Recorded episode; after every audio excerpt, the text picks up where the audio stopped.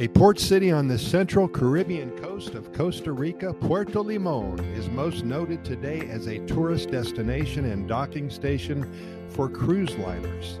In history, Puerto Limon has forged a distinct Caribbean look and feel with many traditional Caribbean buildings and monuments.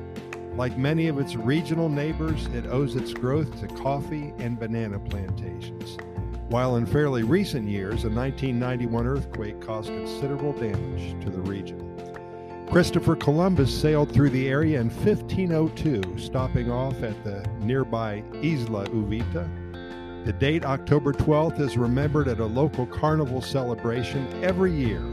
The region was largely unexplored by the Spanish until the 1800s and was left open to pirates. They included Edward Mansvelt, who landed at nearby Portete with Vice Admiral Morgan in the year of 1666 on a heading for Cartago. And they caused a lot of trouble in Costa Rica, those pirates. The actual founding of historical Puerto Limon didn't come until the mid 1800s under German explorer Philippe Johann Joseph Valentini at the time when coffee production ramped up in Costa Rica. It was decided to build a railroad from the Central Valley in order to transport the coffee into Europe faster from the port of Limon. Construction of the railway line commenced in 1867 with the use of former Jamaican slaves for cheap labor. The resulting link and movement of coffee affected Costa Rica dramatically with both the capital and its surrounding area enjoying a noticeable increase in wealth.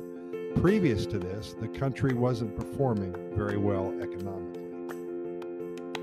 After the railroad was completed, many of the Caribbean laborers who could speak Creole English settled in Puerto Limon and along the East Coast, imparting Caribbean culture to the natives the swaths of banana trees that were planted along the rail route to feed the laborers soon became the number one export after the coffee boom. The most interesting buildings in Puerto Limon history are from the time and can be seen in the partially restored, restored Old Quarter.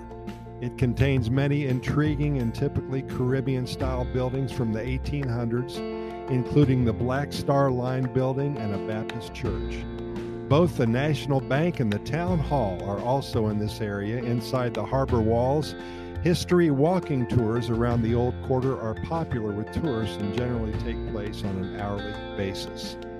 Things took a turn for the worse in 1913 after disease hit the banana plantations, meaning that many of the banana farms chose to relocate to the equally fertile but less accessible Puntarenas province on the Pacific coast, which is the west coast.